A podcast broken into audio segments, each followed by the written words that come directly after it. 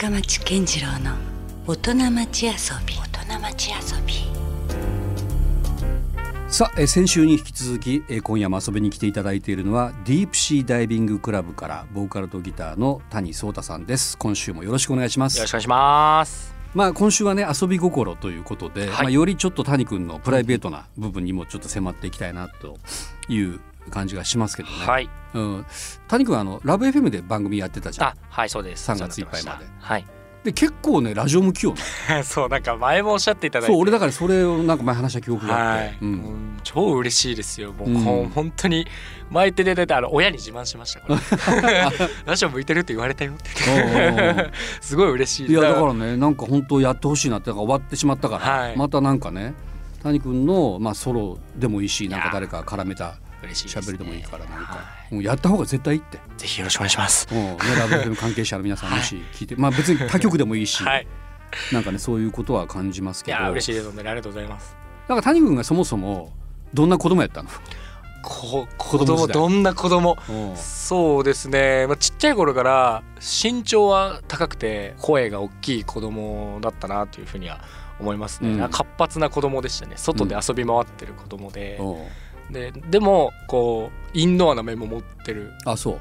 性格今もそうなんですけど、なんで親も結構音楽聴くうん。両親で、うん。なんで自然と聴かされるとかでなく、ん。家で自然と音楽が鳴っている、うんうん。出かける時も音楽が鳴っている、はい。で歌うのがちっちゃい頃から好きで、うん幼稚園の先生とイナゴライダーを歌いながら幼稚園に行ってたらしいんですよ。覚えてない。幼稚園でいなぐらいだどんなガキやねんと思うんですけど 聞いたら。うん。親が好きでうん。めちゃくちゃイナゴライダーを歌ってたんですよね。へー。であとは母がこううん奥田民生さんとかうん。好きで。もうご両親どっちも音楽好きなんや。音楽好きですね。結構母親がコアでうん。うん親父はミーハーみたいなイメージなんですけど。うん。でも親父もなんかあのメタルとか結構あのアンスラックスとかハロウィンとかあー。ああいうのも家にあったりへして。ーバンドはしてなかったと？いやなんかしてたらしいんですよあ親父は。なんか昔うん。そのコピーバンドまあ本当にまあイカ天とかうんもうもうバンドブームの。あーその世代もしかしたら。そうです流れの世代なのでやっぱ親父もやってたらしい。あんまりなんか詳しく教えてくれないんですよ。う わーみたいな。おーちょっと恥ずかしいな。んわそうなんですよ。なんか言ってくれなくてうん。初めてギター買った時もちょっと親父があのブルーハーツのうん。終わらない歌弾いててうん。もうなんかかっこいいな。おみたいなちょっと弾ける弾けるぞみたいな。俺みたいうんな俺弾けるやんみたいな。俺みたいなの あったんですけど、うんうんなん。か詳しく教えてくれないんですけど。でもなんかすごいた良かったなと思うのは、うんうん。親はそのなんだろう押し付けても来なかったしはい。音楽を聴けとか、うん。あれを読めとか、うんなかったし自然とそういうカルチャーに触れてきたのは、うん。まあこう家庭環境もちょっとやっぱあるわけよそうですねねバックグラウンドとしての。放牧的な家というか、うん。好きなものやったらええやんみたいなうん。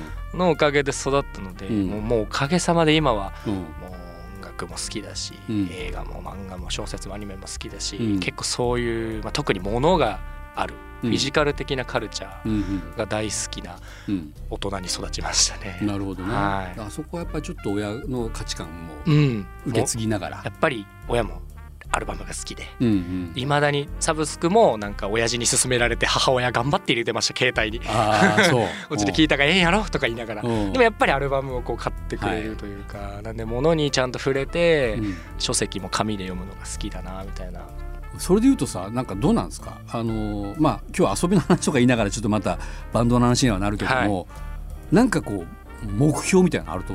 なんか自分の中でこうこうしたいなっていうか、うちのメンバーってうん。あんまりないんですよ。うん。例えばバンドだったら武道館でやりたいとか、売れたいってあるじゃないですか。そう。うん。いやもちろん売れたい売れたいうん。まあ要するに食っていけるかどうかっていうね。まずそのラインがあって。それはあるんですけど、うんなんだろうなあんまり。てかもともと3人とも日本のバンドあんまり聞いてないうん。イメージがあるので、うん。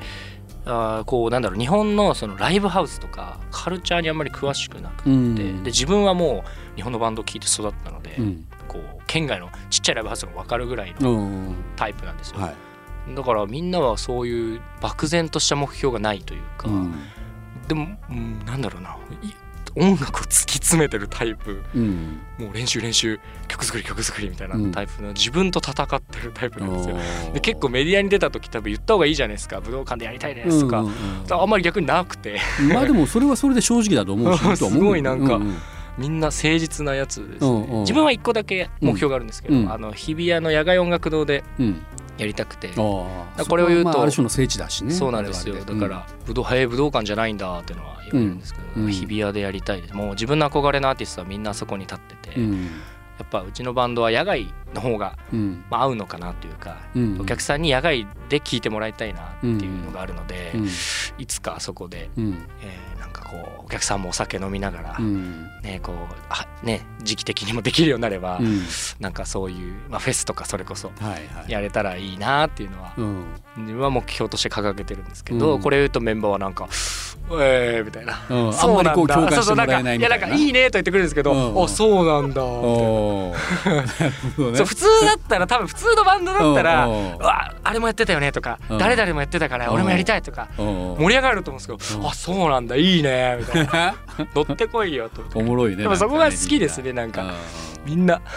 うん。ただみんなもうより純粋にただ音楽をやりたい人たちなんだね。でで音楽をでこういうふうになんか立身出世したいとかではなくて、なんかこうね生きていくためのツールというか本当に。うん。なんか俗っぽくないですね。うん他の3人は。もう超音楽好きだなと思いますね。よくまあそういう人がね集まったよね。まさにでもディープシーやねこれ。深海の方の生き物な感じはちょっとするけれども。深海の生き物って今しっくりきましたね。ねなんかそんな感じすあるよね。いつらは深海の生き物独特の進化を遂げた。誰も知られずにこう存在しているみたいな。光を浴びずに光を浴びずにね。独むしろ発光性っていうか、う んですね。なんか、いや今すごいしっくりきました。使っていっていいですかこれ。いやもちろんもういいしだってそれががもうだってもうねバンなんかバンドの名前だから、はい。もうそういうところにも結構あるのかもですよなんか運命的なものがね。ね。まあ自分も多分人から見たらうん。深海の生き物になるんだろうなっていうのは あるんでなんかすごい今自他ともにしっくりきましたね。なるほど。いやその自分がこう大事にしているものとかなんか好きなものってありますか？そうですね、まあ、な遊びにテーマを戻すとね、はい。うん。なんかそうですね。まあまあ結局音楽にも通じちゃうんですけど、まあ全然いいですよ。うん。うちはやっぱりその、まあ、もちろんこの「遊び心」っていうテーマを頂いただいてる、まあ、番組のねお名前にもなってるんですけど、まずその遊び心というものを大事にしてるバンドで本当に。あそもそも。これはもう,、うん。なんもう何の忖度でもなく、うん。もう今日お話しいただいた時うに、ん。なんだろうバンドの話をすれば、うん、このテーマはお話できるのかなっていうぐらいなるほど。うちはもうド本当に本当に遊び心を持ってて、うん。自分もうん音楽離れた時にもうんなんだろうな。ただただ物事を、うん。えー例えばねお仕事いただいてこなしましたおしまい。みたいなのってあんまり好きじゃないんですよ。うんやっぱりこう工夫をしたいというか、まず自分がすごく飽き性なんですよ。うん。飽きちゃうので、うん。飽きちゃうのってなんかその外のせいにしてたんですね。外部的要素のせいで物事に飽きちゃうって思ってたんですけど、はいなんかこれ自分が悪いのかなってうん。思うようになりまして、うん。まあ、大学生ぐらいの時から。うん。なんかバイトとかしてる時でも、うん。なんかこれもしかして自分でやれば面白くなれるんじゃないの、うん。例えばねバイト行く時も「うえきつ」って言いながら行って、うん。きつって言いながら働いてただきついに決まって帰るしね。るなんか全然面白くないじゃないですか、うん。うん。うん。それで自分が例えば面白くうん。できる工夫をすれば、うん。ちょっとワクワクしながら仕事に行うんって、うんねこう疲れるけど楽しく仕事して、うんってなると結構なんか面白くなるというふうに考えてて、うん。昔モスバーガーでもバイトしてたんですけど、うん自分であのハンバーガーを作るタイムアタックしてたんですよ。どれだけこう時短できるかみたいな。そう。でやっぱ店長とかめっちゃ早いんですよ。パパパパパパパみたいな。うん。キュキュンっていくんで、うん。ああちょ店長には勝ちてえなとか、自分なりに目標を立てて。一番でけえ声出してやろうとか。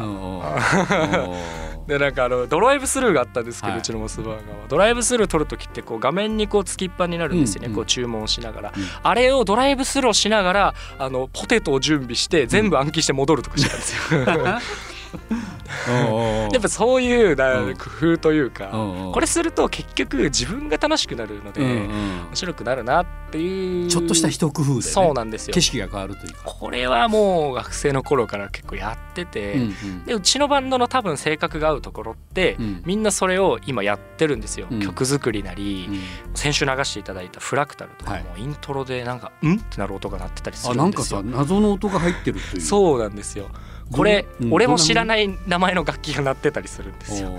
あとね誰かがちょっといたずら心で持ってくるんだな。大体ドラムの出原なんですけど。うんうん。でその出原がうん。よく言ってる言葉をあのうん。借りるんですけど、は彼は違和感を大事にしてるっていうことをよく言うんですよね。うん。で違和感って多分言葉を崩すと遊び心うん。だなと思ってて、うん。やっぱりね仕事もスーって流れたり、うん。曲もスーって流れたりうん。すると見ておしまい聞いておしまいになる、うん。ここで「え？何?」って思うことを入れる、うん。入れてるこっちもおもろいし、うん。聞いてる人も「えなんだなんだ?」ってなるおもろさ、うん。みたいなのはよくやってますね。違和感だしこうなんじゃこりゃなんじゃってまあいわがゆるフちょっとねックみたいな。うん芸術だったりもするしさうん。実際。血の曲は初期からやってますね。なるほどね。こっそり。だからあの TGIF っていう曲もあるんですけど、うん。あれは最後にガヤが入ってるんですけど、うん。もうレコーディング終わり最後マイク一本立てて「イエーイ!」って言ってるのが入ってるもう外の人が聞いたらどう思うんだろうと思いながらやってるんですけどいやでもなんかその自由さがやっぱりなんか音楽の醍醐味っていうなんか。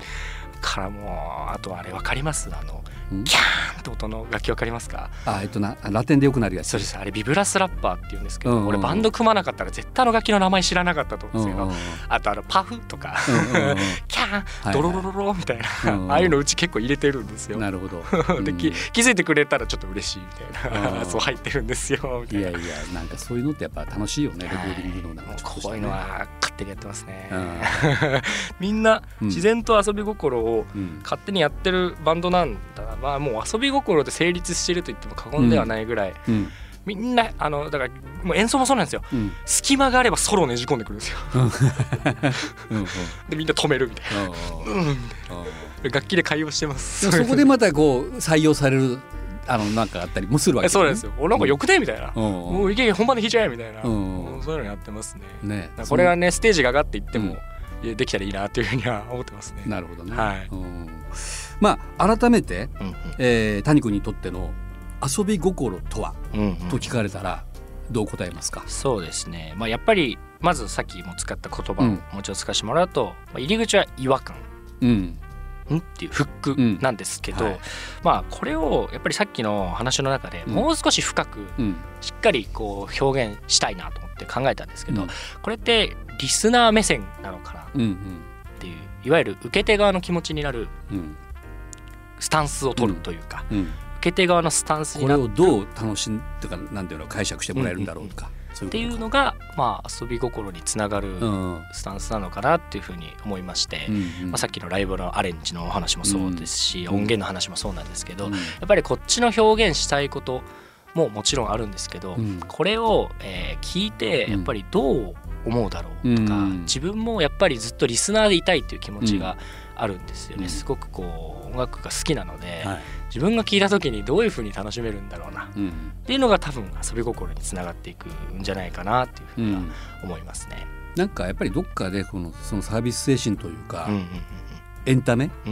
要素がはい。谷君の中にきっとあるんやね。うんぱりそうですね。ね、こただこう俺の歌を聴いてくれじゃない。なんかこうねこれをちょっと楽しんでほしいうん。みたいな。そうですね。やっぱり自分が、うん大げさに言っちゃうとやっぱり音楽に救われてきたというか、うん。音楽なかったらね分かんないですけどね。うん。別に好きなものができてたかもしれないんですけど、うん。こんなにこう豊かな気持ちになれるツールというか、コンテンツうん。なので単純にねそのその音楽をやってるならうん。これは自分いつか自分もうん。ね子供の頃の自分のようなうん。人を作りたいじゃないですけど、うん。そういう気持ちになってほしいっていうのがあるのうで、ん。ねいつかそういうねわあ俺音楽聴いてるだけで人生楽しいわってうん。誰かが思ってくれたらうん。いいなっていうのが、多分この遊び心っていう点に出てるかなっていうのは思いますね。はい、まあじゃあその辺を踏まえてこれからのはい。谷壮太はい。あるいはディープシーダイビングクラうんうん。ブはどういう方向に向かっていくのかな、そうですね、まあ、まずはやっぱりしっかり今ステージを上げていってるところで、うん。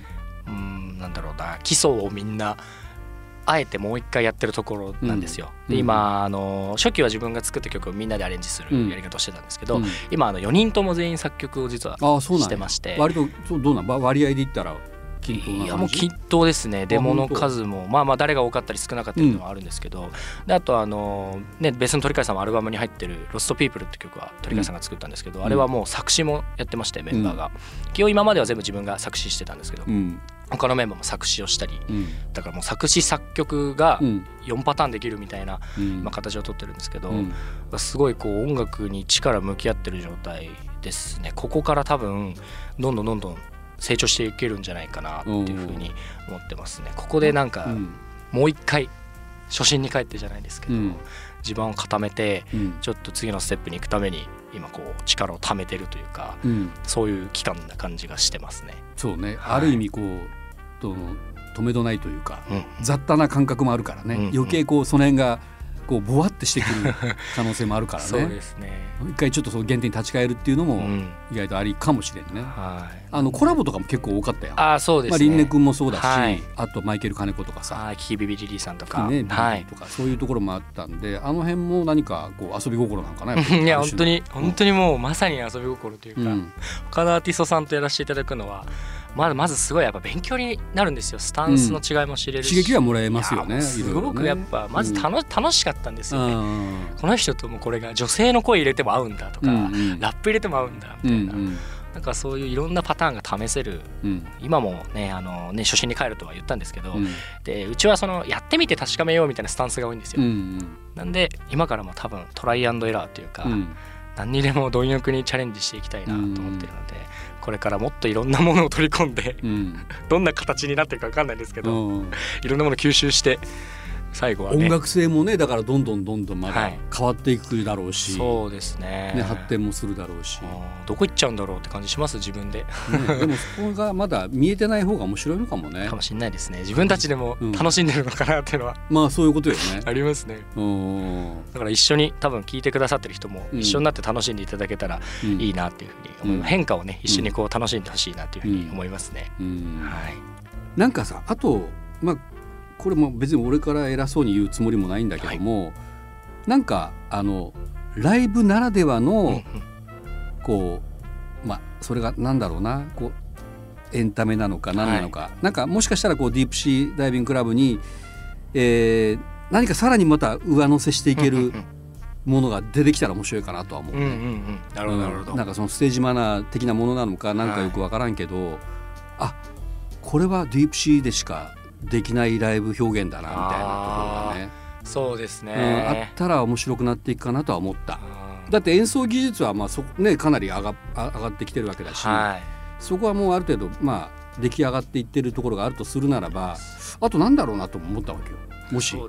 さらに一皮向けるタイミングっていうのはね。やっぱりね自分たちにしかできないことをやりたいですね。でその遊び心が今話聞いてたはい。ら随分あるから、それは多分きっと表現できるよ。ライブでも。もう今はぐったぐだな MC ぐらいしかないですもんね。ギターのおいちゃんが MC で暴れ回るぐらいしか多分いやだからそのステージで楽しんでる感じはすごいわかる、はい。でそれがあとなんかお客さんにももうよりこうつながっていく何かはい。に消化するとそうですね。きっといいのかなとは思ったりはしたよね。ありがとうございます、うん。やりたいですね。こう福岡っていうこだわりはある？何か。これからもなんか福岡を拠点でありたいとか、あるいはちょっとチャレンジとしてはもう、まあ、東京だったり海外にもどんどん移してもいいぞとか。どういうかどどの辺考えてるのかなこの辺。は。そうですね。まあバンドの初期は、うん。なんか東京行くぐらいだったら海外じゃねみたいな話もちょっとしたことがあるぐらいで、うん。うん。まあでもねそのコロナ禍になっちゃったんで、うん。まああんまり最近は話してないんですけど、はい。うん別になんか今は福岡でいいのかなというか、うん。もちろんねうちはそのチャレンジするというスタンスなので、うん。東京に行ってみるというのはもちろんやりたいんですけど、うん。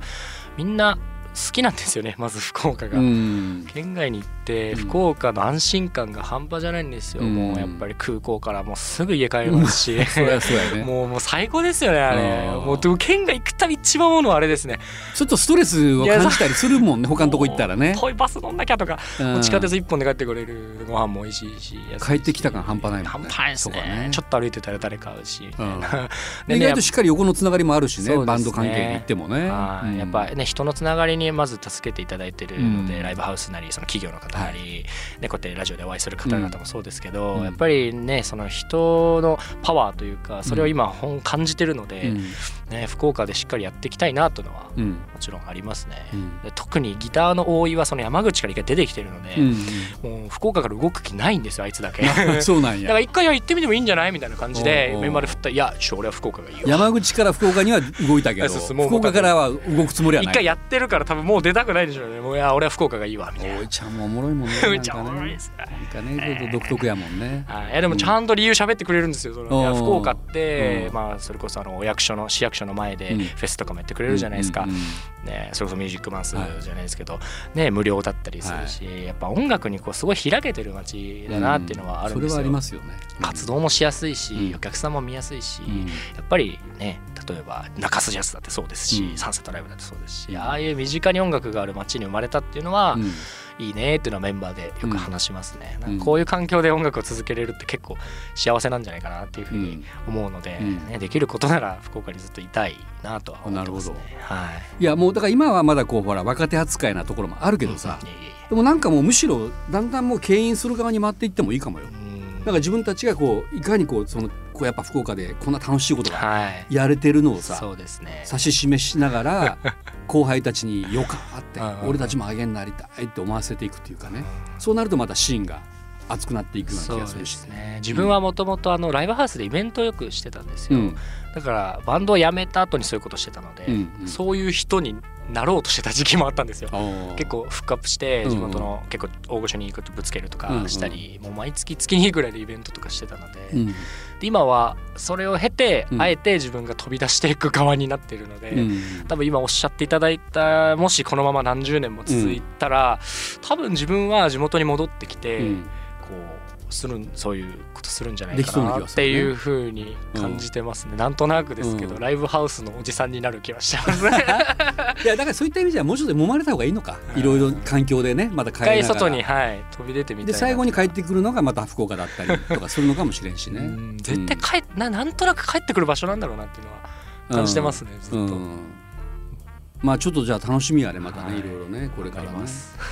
うん、どげになっていくのかでもう僕にも想像つかないし、うん、ですね。どんどんまた深海度が増していくのかもしれないし。それはそれでま潜ったていく可能性があっていく可能性もあるしね。ねお上じゃないんかみたいな、浮上船の会みたね、いな、どんどん深くいくんかいっていうそういうのもね。まあそれはそれでまたもしかしたらちょっと個性かもしれんし。はい というねそんな、えー谷君からディープはい。シーダイビングクラブの、まあ、あるいは福岡のまた音楽シーンみたいなね展望がちょっとずつこう見えたというところもありますが、はい。でまずはとにかくその3月末にあのリリースされた、はい。えーファーストアルバム「レッツゴー DSDC、うん。こちらをですねぜひ皆さんには、えー聞いていただきたいなと、まあ、はい。先週今週とねその中から一部はい曲がかかってますけども、ありがとうございます。えーそれを聞いていただきながら、はい。そしてもういよいよ今月末になりましたけどね。すごいですね。福岡で凱旋ライブがはい。全国ツアーじゃないけど 東京大阪から福岡はい。回ってくるツアーがこれ6月30日でしたっけ？はい6月30日です、これはまあどんな感じですか？この主にやっぱりファーストアルバムからという感じですかね。そうですね、うん。まあただちょっとこうやっぱり地元なので、うんどの会場にもないちょっとこう昔の曲をやったりホーム感を出してうんうん。ちょっとこうやろうかなというふうには考えてますので、うんまあね福岡ならではのなんかこう地元でしか出せないうん。空気というか、うん。そういうのが出せたらいいなっていうふうにはちょっと目論んでおりますね。うん。はい。例えばこう東京とか大阪で、まあ、はい。もちろんライブ経験あると思うんだけども、なんかどどんなリアクション？あ地元は地元で応援してくれるのは分かるんだけどさ。そうですね、これ前それこそあのクレナズムのベースさんうん。と名古屋のラジオに一緒に出させていただいたことがあって、なんかあのオーディエンスの話になったんですよ。で福岡のオーディエンスって、あの棒立ちでうん。乗らずに見てる人が多いっておっしゃっててで俺もそれはすごくわ思ったんですよ。うんうんで特に自分のバンドのライブはうん結構皆さん乗ってくれるんですけど、ロックバンドのライブってなぜか止まってる人が多いなって、うんうん。あのライブに行ってた頃はすごく思ってたうんんですよ。うんで県外でライブに行くとはい。大阪とか特にうん。すごいんですよ。こうレスがすごいというかイエーイみたいな、まあ、今は声が出せないはい。あれなんですけど、なんか東京の方がうん。スタイリッシュそうというかうん。イメージがあるのに、福岡のお客さんって意外とそのスンってしてるねっていう話が出てちょっと逆転現象みたいなそう俺なんか確かにと思っちゃったんですよその話聞いて。はい。あ確かクレナズムそうな気がすると思って、うん。でうちのライブはそんなことないんですけど、うんうん。逆にうちのバンドは東京がやっぱりみんなこううんちょっとこうおしゃれに乗ってくれてるイメージがありますね、大阪とかみんなこう結構なぐちゃぐちゃめに踊ってくれる感じ。があるので。やっぱ県ごとにリアクションが出るね。はい、全然違うなっていううんふうには思いますね。うん。福岡どうなりますかね今回は。すごいマジでもう見えてないというか、うんどうなるんだろうなっていうのは思ってます、ね、なんかねスイッチが入ったら福岡もねノリがポンってこうはあ。弾ける要素はある気質はあるんだけどね。いやでもうちのうん。ニュージーラーメンクラブは多うん。分結構フロア乗ってくれててみんな。揺れてきて。はい。聞いてくれてるのはあるんですけど、うん。いやそうもっとなんかうん。踊っていいよって。うん。ロックバンド見てると思うんですよ。ねそのバンドだけじゃなくて そのお客さんも含めたその一つの。空間だからね。はい、一緒に楽しんでほしいですし、ね。なんならね参加してほしい本当やね。ところありますから、うん。まあクラップとか一緒にしたり、うん。ね、そういうまあ今ならではのうん。あの楽しみ方もあるんで、うん。まあぜひライブに参加してる気持ちで、うん。メンバーになってる気持ちで、うん。えー来てくれたらいいなとは思いますね。なんかその辺もね、まあ、ある種のこう指揮官だから。はい。でもでもね、うん。縦聞きたいなら縦聞きたいでいいですよもちろ ん。こっちの方がいいやっていうふうには聞いてくまあれたらいね自由は自由ですから楽しみ方はそれぞれ。はい。まあそんな意味でもまあ6月30日の BEAT STATION のライブもねはい。楽しみですね。ありがとうございます。またでもぜひあの個人的にはあの言ったようにあのどっかでこう谷君がしゃべるプログラムラジオ的なのもねどっかで楽しみにしてるんでそれもよろしくねお願いしよろしますねくお願いします。もろもろインフォメーションはホームページあるいは SNS で発信中とはい。いうことです。さあということでね2週にわたってどうもありがとうございました。こちらこそありがとうございました。あ Deep Sea Diving Club、えーボーカルギターの谷壮太さんでした。どうも。りがとうございます Love FM Podcast. ラブ f m のホームページではポッドキャストを配信中スマートフォンやオーディオプレイヤーを使えばいつでもどこでもラブ f m が楽しめますラブ FM.co.jp にアクセスしてくださいね Love FM Podcast.